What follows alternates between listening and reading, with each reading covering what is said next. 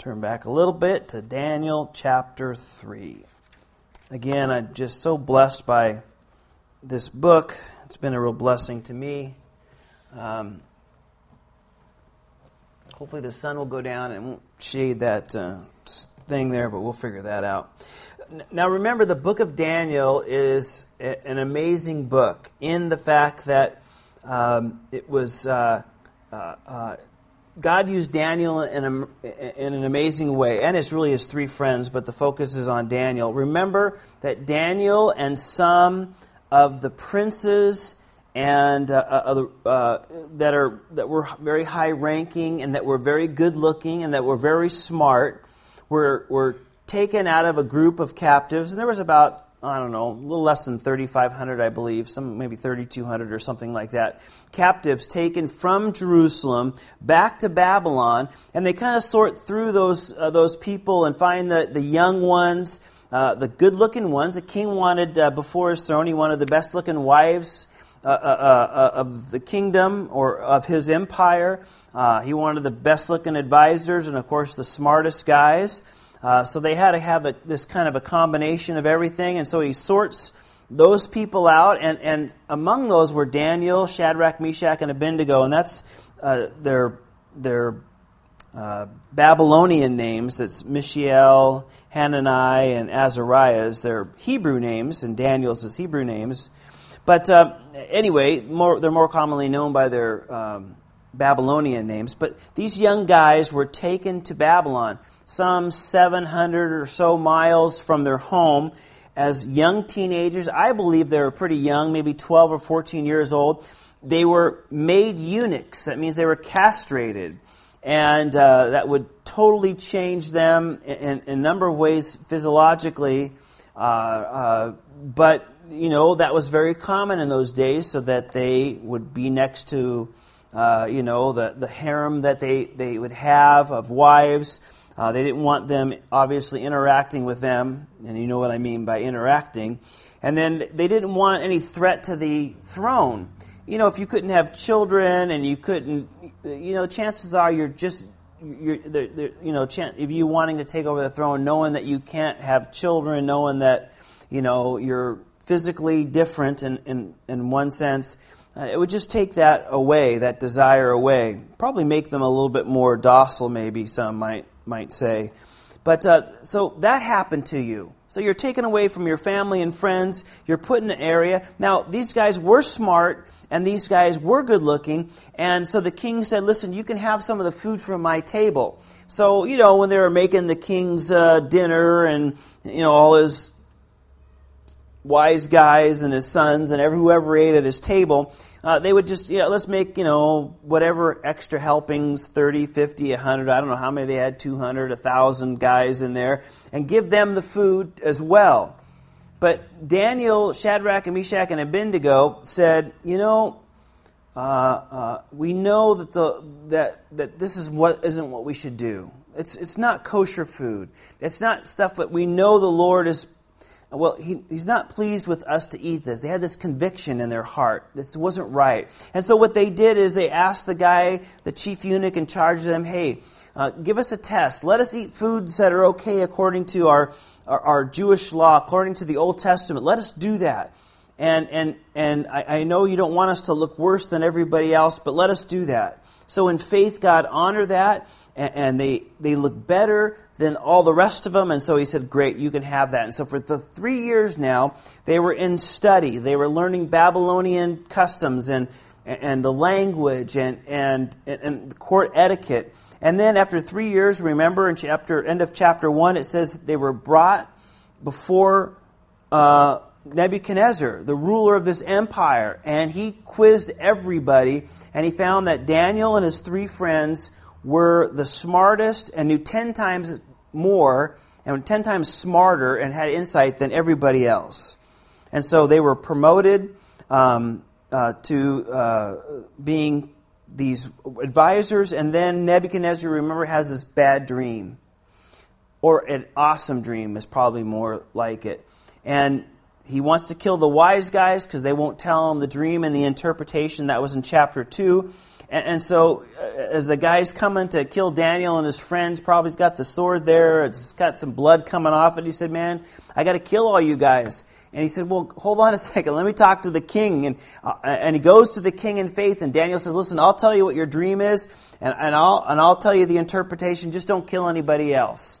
And, and so he does that. And, uh, you know, he prays, and God gives him the vision. He steps out in faith, says, Trusts God is going to do this work. You know, he doesn't want me gone right now. And so he goes before the king, tells him the dream. Remember last week we saw the the, the statue that had gold, a head of gold, and an arm and a chest of silver, representing him being the head of gold. And the next empire that would follow would be the Medo Persian, Medo and Persian. So it was two empires. And, and then after that, it was the, the, belly and, and kind of waist and of thighs of, or waist of, um, uh, of bronze, which represented the, the Grecian Empire with Alexander the Great. And then the, remember the legs of iron was uh, crushing everything because iron's so strong and it represented the Roman Empire. And then finally, the feet were iron mixed with clay, which doesn't go together. And, and, and there's been no ruling empire since the Roman Empire that would, that would rule an area. Now, there's many that have tried to, to rule areas, certainly, but uh, nothing like that. Uh, you know, everything's kind of fallen flat. So we know that's the coming empire, the one that the Antichrist will will be will come out of those ten toes, and we'll get to that a little bit later on in Daniel, and it helps us interpret uh, Revelation. And so he makes that, and of course he gets elevated. Um, if you read, look, just scan up with your eyes the end of chapter two, verses forty-six, and it said, "Then King Nebuchadnezzar fell down on his face when he gave him that interpretation." Uh, prostrate before Daniel and commanded that they should present him an offering and incense to him. And then he says in verse 47 King, uh, the king answered Daniel and said, Truly, your God is the God of gods and the Lord of kings and the revealer of secrets, since you could reveal the secret. And then they promoted uh, Daniel, and it says in verse 49 that Daniel petitioned the king, and he set Shadrach, Meshach, and Abednego uh, over the affairs of the province of Babylon. But, but Daniel sat in the gate of the king. So we see that, you know, God did a great thing and put them in a, a place um, where He wanted to use them. And we'll see this in chapter 3 now. So, when did this happen? What's the time difference between chapter 2 and chapter 3? We just don't know. God gives us very little detail about this in the background. It's a lot of guesswork because the point of the story isn't really the background and to know when this happened and to know about this image that he's going to make and to know where it is and to know how long it's been since this has happened because the, the point of the story is these three guys and their great step of faith. So, uh, you know, some people think it was, uh, you know, a few years after they were promoted. Some might think it's a little longer, 10 or 11 years. Uh, but we don't know, and everything is pretty much a get. I think it's the, the Septuagint, the Greek translation of the Old Testament, um, around 300 BC, states it to be about 11 years. why I don't know. I'm just giving you that fact. So some time has passed. I don't personally. I personally don't think it was that long. Maybe a few years after the end of chapter two, but that being said, let's, let's read it because it just kind of speaks for itself. Verse 1 Nebuchadnezzar the king made an image of gold whose height was 60 cubits and its width 6 cubits. So 66 and 6. Sorry, I'll let you mess with that 666 there. He set it up in the plain of Dura in the province of Babylon. It's probably right outside where the uh, where Babylon um, uh, the city was the um, I can't think the name just escaped out of my head, but you know where the yeah uh, yeah where you know he ruled from. Uh, the king Nebuchadnezzar sent word to gather together the satraps, the administrators, governors, the counselors, the treasurers, the judges, the magistrates, and all the officials of the province to come to the dedication of the image which King Nebuchadnezzar had set up. So the satraps and the administrators, the governors, the counselors, the treasurers, the judges, the magistrates, and all the officials of the provinces gathered together for the dedication of the image that King Nebuchadnezzar had set up. and they stood before the image that Nebuchadnezzar had set up. Then a herald cried out aloud, To you it is commanded, O peoples, nations, and languages, that at the time you hear the sound of the horn, flute, harp, lyre, psaltery, in symphony with all kinds of music, you shall fall down and worship the gold image that King Nebuchadnezzar has set up. And whoever does not fall down and worship shall be cast immediately into the midst of a burning, fiery furnace. So the statue, to kind of translate it in, in our day, was um, 90 feet high and about 9 feet wide. Uh, I just pulled this off uh, the internet. Uh, you know, if it gives you an idea, it just kind of maybe helps you visualize this thing going up. Um, what the statue was, we don't know. It doesn't tell us. You know, people have all kinds of guesses, but we just don't know. Uh, it seems to me that it was one of the idols that he worshipped. Um, there was a god of war that we know through history uh, you know, in some of the Babylonian writings that he had worshipped. It could have been that. Some people think maybe it was a statue of him. That, that could be too. Um, but nonetheless, 90 feet high, nine story building. It's on a plain, so it's flat. So this being, you know, nine stories high uh, would be pretty impressive. Now, the, uh, the statue might have been nine stories high, and then it's set on a pedestal, and some people think the pedestal was part of that measurement. But nonetheless, it was an amazing piece of work. And it was gold. Now, I doubt it was solid gold because that would be some serious gold, wouldn't it? Uh, you know, uh, you got to think 90 feet high, 9 feet wide. So it probably was wood overlaid with gold, but we don't know. And the, the, but the point is, it was magnificent. Okay? That, that's uh, uh, that's what you need to see. Now, why is he doing this? Again, we're not really even told why. What what his motive behind was his, his ego. Uh, you know, was he trying to make something that will last, like the pharaohs did in Egypt? You know, they would make pyramids and great statues and, of themselves that will that people for generations, even thousands of years later, would would see. Um, we don't know why he was doing this. Was he, uh, you know, but the bottom line is what he was accomplishing was he was trying to unify the empire. You notice that everybody who's anybody showed up to this. It didn't matter where you were from, how far away it was, you got called in. If you were a judge or a leader or a treasurer and, and you were under the Babylonian Empire, which was pretty huge, you had to come here and you had to come and acknowledge and fall down before this. And so maybe he's just consolidating his his empire and pointing out to everybody, "Hey, listen, I am the man. I'm the guy and everybody's bowing down to whatever I, you know, see fit and I want you to know who I am." And he might just be trying to unify his kingdom, that and his empire. But again, all this isn't really important uh, in the sense of knowing all the details uh, but it's great background information for what is coming uh, uh, for these three Hebrew uh, young men, I believe, who are standing up to not doing this. Now, remember, this, it's, it's, it's important, I think, to see this because, um, and, and, by the way, I just want to point out, um, remember last week, we, the, the dream of the, as I described it, the head of gold and chest and arms of, of silver and so forth, of brass and, and really showing all those empires. You remember at the end that rock that came down that was not cut out from human hands hit the statue at its feet, broke it into pieces. Uh, it, it, the wind blew it away. There was nothing left of these empires. And then a mountain grew up from this rock, and it filled the whole earth, talking about Jesus coming back and destroying the kingdoms and then ruling over everything. Maybe this statue, just by the way, was uh, like the one he saw in his dream. That, that very well could be.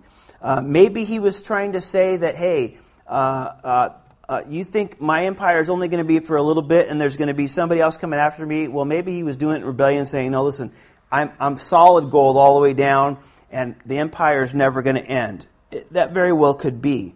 But the bottom line is that everybody that was everybody was there. I, I mean, everybody. You, you got to think of you know, uh, you know, when the president gets inaugurated in our country, there's the presidential ball, there's these big things that get together, and when he's inaugurated and, and sworn into office, you know, and there's little speeches and some singing. I don't know if you remember uh, President Obama's last inaugural. I watched some of it on TV, and yes, I was angry at some of those things, but let's not go there. anyway, um, but you know, and who's sitting behind him? There's probably hundred people behind him, and they're the the big wigs of the nation. And then everybody that's got the seats there are, are all down in front of the big wigs. And then there's you know all everybody else behind that. You have to picture that there's all these people who are the most important people of the empire, no matter if they're people from you know Syria or they're a, a, city and a state they conquered in the north or in the south or east or west, they were all there. And they were all told to bow down. And, and uh, again, uh, they're, they're told, You hear this music, and then everybody bows down. Now, I think you need to, I think it's important that we might think of this. Some people could call this maybe a church service or even a worship service. You got to think of it in those terms. Think of it in. You could think of. I should. I should say. You could think of it like what people do at some places where they go to worship. There is a, a reference point. Uh, you know, people go and they'll worship some statue today, and uh, you know they'll have very fine music. You know, a lot of big churches. I think not a lot, but there are some big churches like that that you know they worship they have a big worship service. They have a wonderful choir or maybe a, a wonderful orchestra. And they, you know, you have to think of it that way because that's exactly what he's trying to do. He has got the finest musicians. I mean, he's got the largest empire in the world, arguably, at that time. And, and you know, commands over the most. And, uh, uh, and, you know, so he's got the finest musicians. He's got the best of everything in this the, the most important people, the best music, a thing of worship. And so, you know, it easily could be, dis, you know, disguised uh, or, or, described this way. Amazing music, um, the who's who is there, but the point of it is, um, where's God in all this? He's ob- obviously absent. And so the instructions are if when you hear this music going and it's playing and it's beautiful music, I, I'm absolutely convinced of that. Uh, there's an amazing group of people. You just hear the music, you listen to it, great. Now it's time for you to bow down. So you, they're given that instruction probably in, in many languages. It's given out by this herald. And so that happens, and, and they're reminded listen, and if you don't do it, well, you get thrown into a fire. Probably most people are like, no problem. I, uh, you know, that's all you want, King? No problem. I'm here, it's beautiful music, no problem. I'll worship this thing. It, it, you know, it helps me out anyway. I, I get in good with the king, and on and on. People think, I'm sure. So that's what's told them. Verse 7 So at that time, when all the king heard, I'm sorry, when all the people heard the sound of the hoot, the hoot, you like that? The sound of the horn, the flute, the harp, and the lyre. By the way, these instruments are mentioned four times in this chapter, which is interesting. Why would God have it mentioned four times? I, I can only think that it was just amazing music. Uh, we're told over and over again this is some amazing music. Uh, but anyway, he lists the instruments, the lyre, the symphony, with all kinds of music. All the people, nations, and languages fell down and worshiped the gold image which King Nebuchadnezzar had set up. Therefore, at that time, certain Chaldeans, which were wise men in the Babylonian Empire, remember the kind of high ranking guys, came forward and accused the Jews. They spoke and said to King Nebuchadnezzar, O king, live forever. Don't you love the butter up they start out with, huh? You, O king, have made a decree that everyone who hears the sound of the flute, of the horn, the flute, the harp, the lyre, the psaltery, and symphony with all kinds of music shall fall down and worship the gold image. And whoever does not fall down and worship shall be cast into the midst of a burning fiery furnace. There are certain Jews who have set uh, who have set over the affairs of the province of Babylon. We read about that in Daniel chapter two there just a minute ago. Uh, Shadrach, Meshach, and Abednego. These men, O king, have not paid due regard to you. They do not serve your gods or worship the gold image which you have set up. So, again, here's some pictures. Maybe this is what it looked like. I, I don't really know, but maybe this gives you some sense. You know, everybody's bowing down. Okay, it's time. We know what we're supposed to do. And maybe it's just like this. Maybe three guys, you know, are in the midst of this, and, well, they're not bowing down. So it's pretty easy for them to be recognized. So I, I don't know if that's what it looks like, but it, gives you at least some, some idea of maybe what happened. Now, uh, you know, th- there's a couple things to say about this. First of all, there was a great testimony with these three guys. So, how many every years passed between chapter 2 and chapter 3? These wise men, these Chaldeans, knew that Shadrach, Meshach, and Abednego uh, worshiped and served their God and didn't get involved in these idols in Babylon. They just didn't. They didn't get involved in those things. And, and so they probably knew right away, as soon as this happened, they're probably all whispering to each other, watch, as soon as we get the music and this concert's going on and we're all supposed to bow down, these guys aren't going to do it. And so they, we'd say today, ratted them out, right? and, uh, it, you know, it's kind of funny because, uh, not funny, but do you remember Daniel, their good buddy, saved all these wise men's lives? Remember back in chapter 1, Nebuchadnezzar said, Tell me the dream and the interpretation, and these Chaldeans and wise guys and all this stuff. They, they you know, they said, hey, you know, king, you, you asked stuff that's, that nobody's ever asked of a king. There's no way we can tell you the dream and the interpretation. He's, Nebuchadnezzar said, well, if you can't, then you're all going to be killed. And remember that the, the guy went around, his, his security guard, his, his secret service went around and started, you know, killing them. And they came to Daniel's door, and that's when it's all happened. And, and Daniel spared all the wise guys. I mean, these guys did not die because of Daniel. And, and, uh, and yet here they, you know, hey, they've got good positions, and if we get rid of them, well, then we get the good positions. It's pretty amazing they were stabbing them in the back. Um, but, you know, basically the bottom line is these three guys were not getting caught up in the flow and the majesty of this kind of worship service um, and just weren't getting caught up in all that. They were standing firm. I think it might have been easy just to get caught up in what was going on, but they didn't. They were not being like everybody else. And remember, that's the story from the beginning of the book. That's the story throughout this book is that, you know, God's people those that chose to serve God were not going to go along with what everybody else was doing in the kingdom or in the world. That's one of the just big messages for us. The world's going this way, you know, and, and we go God's way. And, and the two basically don't really flow in the same direction. You know, I've said this a million times, and I'm, I, I need to find the shirt. But I used to, when I used to, when I used to go to the gym a lot, the YMCA, when I lived in Southern California. There's the big YMCA downtown Long Beach. It was really close to where I worked, and so I'd go in there and, and I'd wear this Christian shirt when I work out. And uh, one of them it said, you know, go against the flow, and it showed all these fish going with the with the stream and a river, and uh, you know they were kind of fish, tough fish, mean fish, and then it showed this Christian fish, you know, the ichthus, the Christian fish, going here, you know, and it said, you know, going against the uh, going against the uh, not tide, but what do you do in a river? Go flow, thank you. I was thinking tide too. Go against the flow. And it had this quote from Isaiah, but I like that because really in the world, we're going this way, going God's way, and they're going this way. You know, when the uh, AC/DC sings a song, Highway to Hell, I'm on the highway, you know, that's where the world's going. They're on a highway to hell. Jesus said, Narrow is the path and straight is the way that leads to eternal life, and few be, in the King James, that go that way. And broad and wide is the path that lead, leadeth to destruction, and many go thereby, it says. And so, uh, uh, again, you know, these guys are heading in this direction, and everybody else in the kingdom is heading in that direction.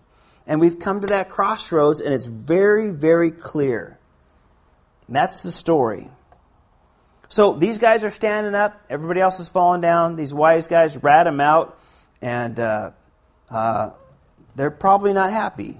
But let's see what happens in verse 13. Then Nebuchadnezzar, in rage and fury, and we saw how he lost his temper before, gave the command to bring Shadrach, Meshach, and Abednego. So they brought these men before the king. Nebuchadnezzar spoke, saying to them, Is it true, Shadrach, Meshach, and Abednego, that you do not serve my gods or worship the gold image which I have set up? Now, if you are ready at the time you hear the sound of the horn and the flute and the lar- harp and lyre and psaltery and, and symphony with all kinds of music, and if you fall down and worship the image which I have made, good. But if you do not worship, you shall be cast immediately into the midst of a burning fiery furnace. And who is the God who will deliver you from my hands? The world does not get our Heavenly Father. They think that they're in control. They think that, you know, they got the upper hand. People think that they got it in control, and they just don't understand the power and the majesty of our God. And if he, if he didn't add that last sentence, he might have gotten through a little bit better of this, but he didn't. But put yourself in these three guys' shoes now. You know, it was hard probably just not to bow down. Everybody's doing it. What's the big deal? Going through their mind. You know, if we bow down, it'll be okay. You know, my heart's not really in it. I'm my yeah, I'm doing it. They could have thought, right?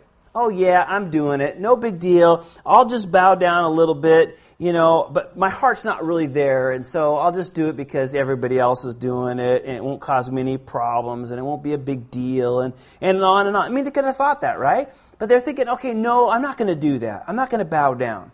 And now they're called on the carpet. They're before Nebuchadnezzar and he's going nuts.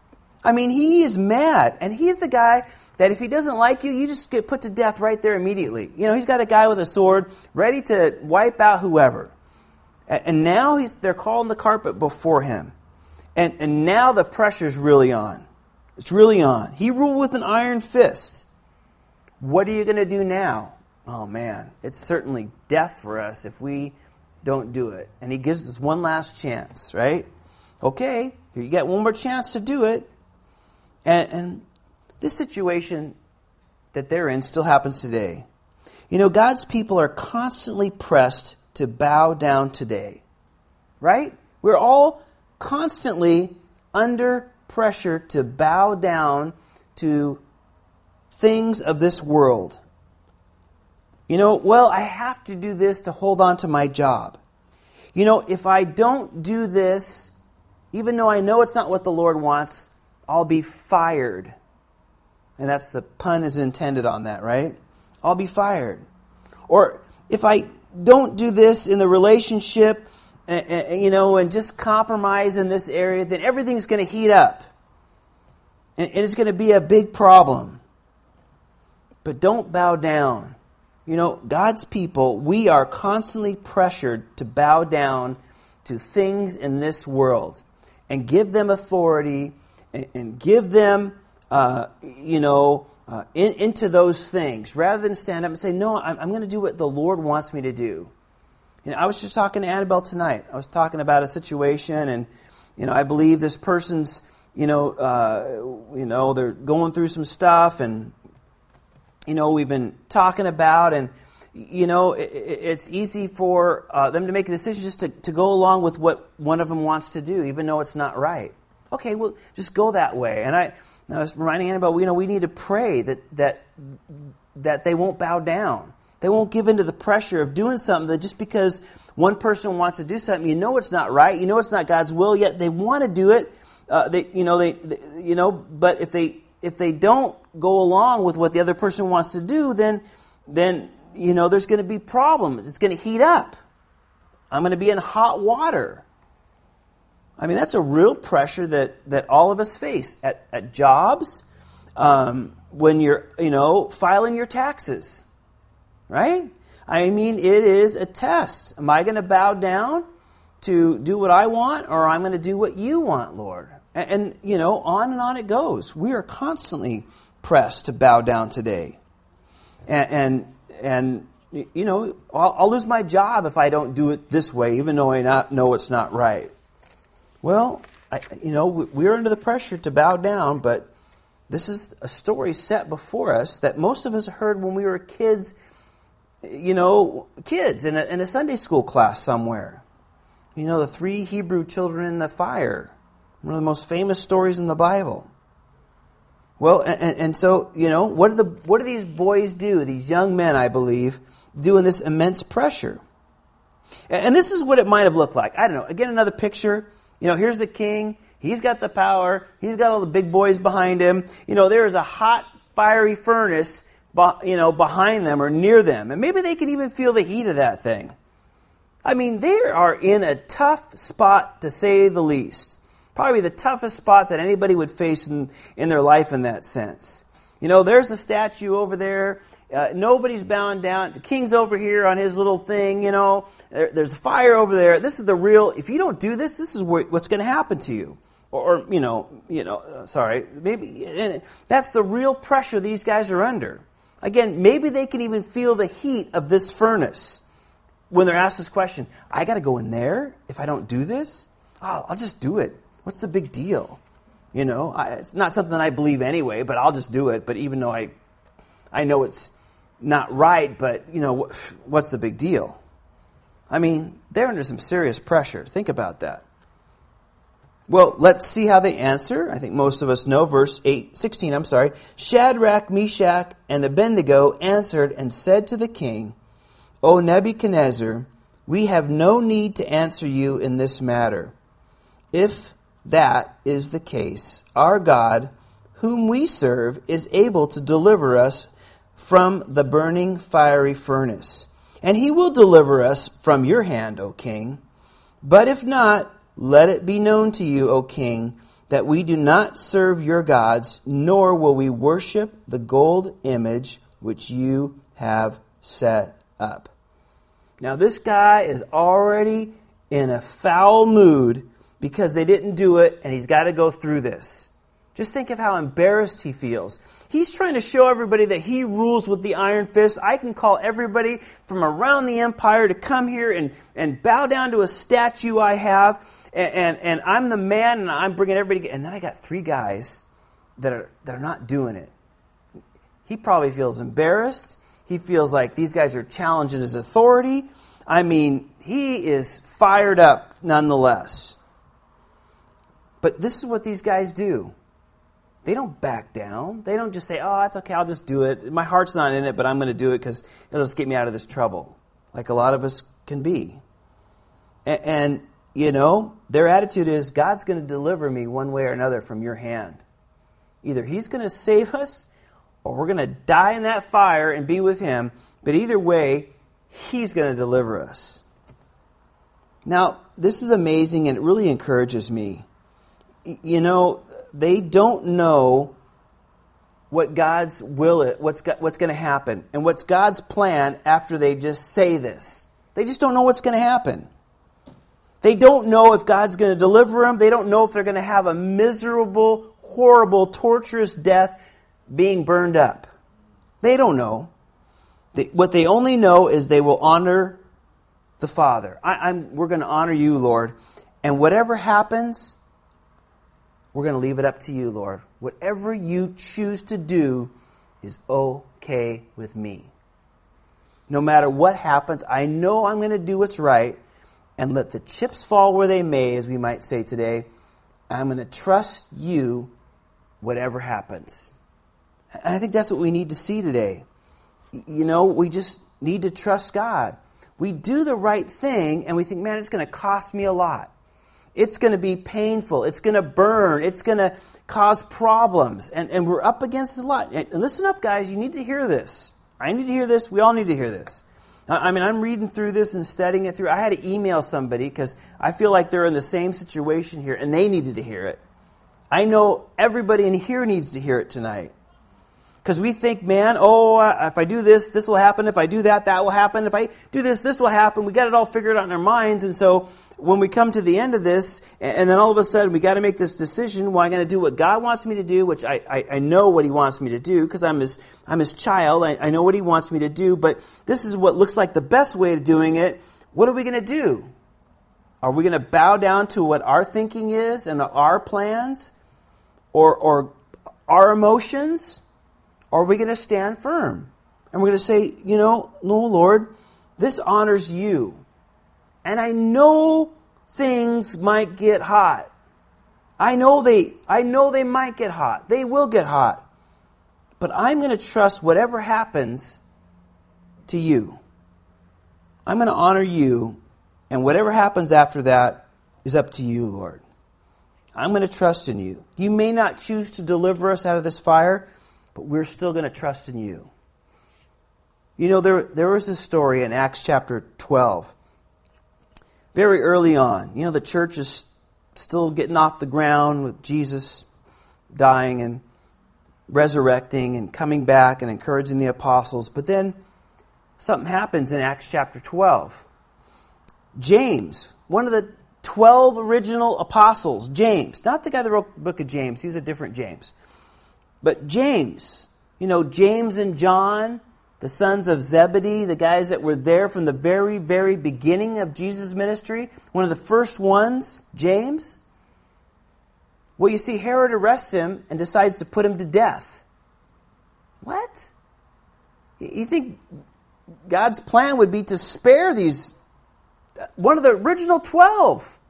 You know, they already lost Judas, you know, really down to 11. Now they're down to 10. And at the same time, Peter's arrested. You might remember the story. James is just put to death. Peter is the next guy in line in jail. But what happens with Peter? Most of us know the story. He's laying there in jail, laying there in prison, knows he's going to die in the next morning or something pretty close to that. And he gets this nudge by this angel and says, Hey, wake up. Huh, huh, huh. You know, he's out of it, kind of asleep. Most people wouldn't be sleeping the night before the day before they die, but he's asleep. uh, that's a whole other story we could go in. He gets up. The angel says, "Hey, grab your jacket. Come on, let's go." And all of a sudden, the doors start opening up, and you know, next thing you know, the outer, very outer door finally opens up. They're out in the street, and they go down a block, and all of a sudden, this angel disappears, and Peter's thinking, Oh, I was dreaming this. This is not really happening. And he realizes, No, this is really happening. I just got a get out of jail free card. And remember, he goes and knocks on the door where all they're praying for him to get out of jail, and, and, and they don't even believe that it's really him. remember the whole story? He goes in and says, Yeah, it's me. And then he takes off to another place, and of course, in the morning, all this happens. And, and uh, the point of the story is James dies Peter's spared. Why? I don't know why. That was just God's plan. That's what God chose to do. You know, I was listening and to another teaching on this story, and um, it, it happened about 15 years ago when it was recorded. And they were talking about the story of Columbine High School. And remember that, that gal Cassie that uh, was in the in the cafeteria, and uh, they were all huddled on the tables because those two gunmen have been shooting. And and remember the story. You know, he he goes. One of the gunmen goes up and says, "Is there anybody here who's a believer in Jesus Christ?" And and that gal who'd been saved in high school a couple years earlier stood up and said, "I am." And of course, you know, they took he took the gun and shot her and and, and killed her. You know, seventeen year old girl. But um, you know, what happened after that was, you know, hundreds and hundreds of kids uh, came to know the Lord or came back to the Lord that, that, that knew it, you know, that had gone their own way and had known something the Lord had come back because of that. There was a whole story about that. Who knows what God's going to do? We just don't know.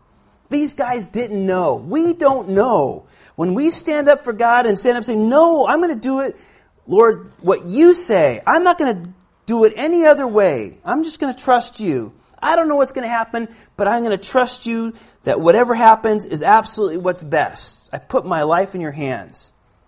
It's what the Lord wants from us anyway. They have a chance to, to live it.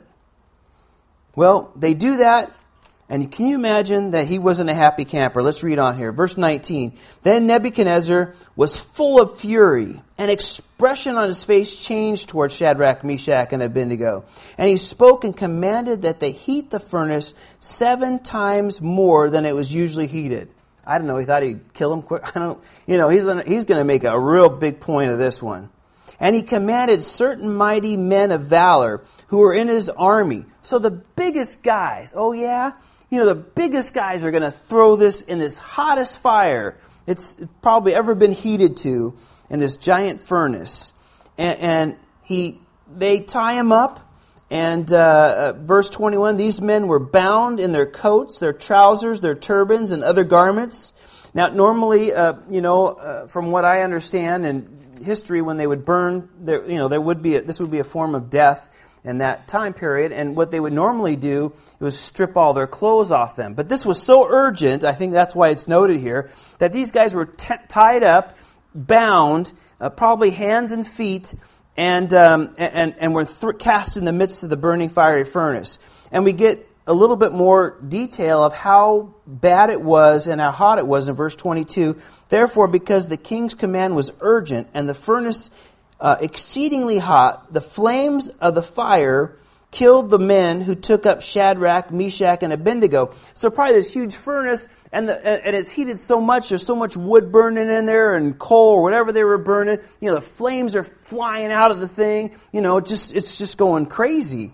And it's so bad that when these guys come up to, to throw them in there, uh, they're dying because the heat is so hot. And there, uh, and these three men, Shadrach, Meshach, and Abednego, verse 23 says, fell down bound into the midst of the burning fiery furnace. Now, again, maybe this is what it looked like. I, I don't know. Uh, they fell down. Does that indicate that there was a little bit of a down to it, like this picture shows? Could be. And you get the idea the flames are coming up so hot, and I can imagine these guys hiding behind Shadrach, Meshach, and Abednego because the heat is so hot and, and, and, the flames are coming probably all around them. And, or, you know, this is what a furnace looks like today when they're, you know, heating up stuff. You know, you get the idea. And maybe it's something very similar to that. But the bottom line is that, you know, these guys are thrown into this eh, midst of this incredible fire. Verse 24. Then King Nebuchadnezzar was astonished and he rose in haste and spoke, saying to his counselors, Did we not cast three men bound into the midst of the fire? And they answered and said to the king, Oh, true, O king. like, you got it, buddy. That's exactly what happened. Look, he answered, I see four men loose, walking in the midst of the fire, and they are not hurt. And the form of the fourth is like the Son of God. Then Nebuchadnezzar went near the mouth of the burning fiery furnace and spoke, saying, Shadrach, Meshach, and Abednego, servants of the Most High God, come out and come here. Then Shadrach, Meshach, and Abednego came from the midst of the fire. And the satraps, administrators, governors, and the king's counselors gathered together. And they saw how these men, whose bodies the fire had no power, the hair of their head was not singed, nor their garments afflic- uh, afflicted, and the smell of fire was not on them. What an amazing story that is. You know, these guys are walking around uh, in the midst of the fire. And again, maybe this gives you some idea of what he saw. I, I, don't know if that helps you. You know, there's some of the guards kind of laying there that got burned up here. Those guys are in there. He can see them. He sees a fourth. Um, son of God may be a good translation. Uh, son of the gods is what most people think is more literal. Remember, he doesn't know the Lord at this time. Yes, he has had one experience with that dream and he acknowledged to Daniel, yes, your God is above all gods because he tells his dreams and the interpretation. So he was introduced to God. And here again, he is getting closer and, and, and knowing more about the true and living God. But uh, again, you know, these, these guys are walking around in the fire. And there's a fourth in there, uh, and he recognized that it's a miraculous or uh, you know, some type of supernatural being in there. We know it to be probably a, a, Christophany, a, a pre incarnate Christ. Before he came as a babe in Bethlehem, he appeared in a number of times in the Old Testament times uh, as the angel of the Lord, or, or, you know, he would appear in, in different times in different ways. probably that's, that's him in there as well. The bottom line is, they're in the midst of that fire that was an amazingly hot fire, and they didn't get out. I mean, we know that they were bound when they went in there, and the ropes burned up, but these guys didn't even smell like smoke when they came, when they came out. They're in the fire. Now, I don't know about you, when I was in the fire and I'd see this flame going around all this fire, and, and I realize I'm not burning up, I don't know if I'd want to stay in there very long. Okay, got it, get, you know, and you're bolting out. But you see, when, when the Lord showed up there in the midst of the fire, these guys didn't want to get out. And it wasn't until the king asked them to get out did they get out. Uh, and they did that. But, but, but back to our lesson here. You know, this was a fiery trial, and, and, and, and there was a great testimony to this skeptical and angry and this unbeliever who will see Jesus in the fire along with Shadrach, Meshach, and Abednego. Remember, guys, uh, there are neighbors and there are colleagues and there are family members and co workers watching you they know you're a Christian. And as you go through fiery trials, and as they watch you and watch me and watch what we do in those fiery trials, they will see Jesus. That, that's just like Nebuchadnezzar. Listen, that happens today. When you're going through something big and you're trusting the Lord and you're saying, No, I am not going to go along with that. I, I'm not going to do that. I know that's what makes sense to most people or all people or in my mind, but Lord, I know you want me to stand here and do this, and I stand here and do that. You know what? The Lord's going to draw attention to that. And they're going to see, yeah, even though there are some fiery things going around because of that decision, they are going to see Jesus. And that's what we want. And that's why the Lord allows that at times. So they can see Jesus working in the midst of our lives. And he can see how He brings us through the fiery trials of our lives. When we make those decisions and things get hot, and we trust in Him, and we don't know how it's all going to work out, but I'm going to trust you, Lord. It's exactly what these three guys did.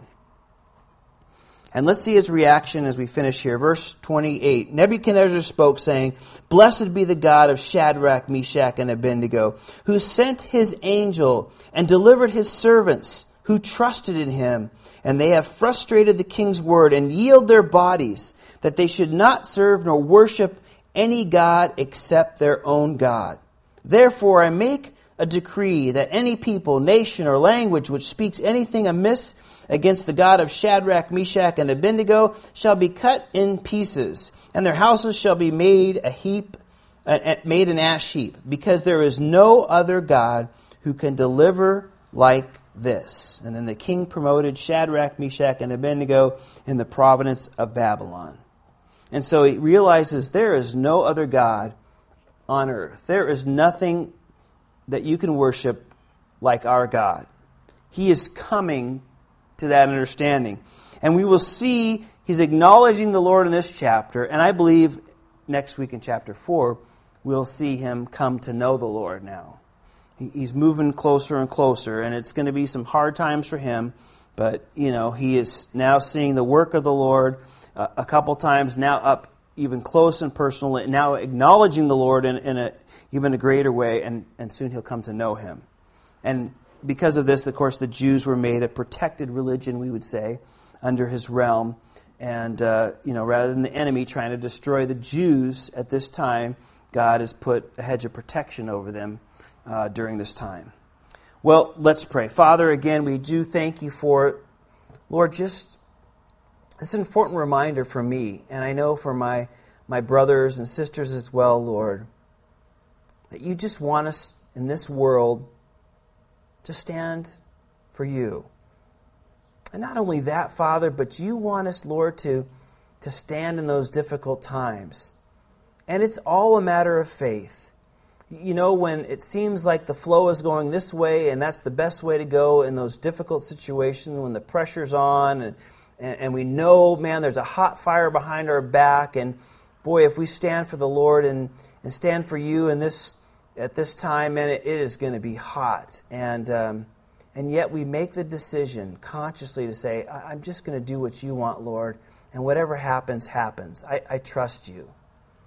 And Lord, we don't know what's going to happen. But what we do know helps us to stand in those times. We do know far more than they do about your plan. We know that you love us. We know that you watch over your children, that you absolutely have the best in store for us. Your promise to us in Romans 8 is that you'll work all things together for good. So, whatever happens, it'll work out for our good. It may not be easy at the time, but Lord, you say when it's all said and done, it's going to be for our good. It's all going to work out for good. And we know your promise is to never leave us or to forsake us and to give us what we need when we need it, and on and on the list goes. We know all those things. Lord, help us to be the people that put them into action when we're faced with these fiery trials, which we all are. And you preserve this story for us today. Help us, Lord, to take it to heart, Lord. Help us to be those that stand for you and stand for what you tell us to do, even in the midst of, man, what seems like difficult consequences, Lord. We know you will take care of us. Help us, Father, to walk in faith Bless these things to our hearts, Lord, for we ask this in Jesus' name. And all God's people said, Amen. Amen. Amen. Well, the Lord bless you guys. Have a good evening. Read ahead Titus chapter 3 for Sunday morning.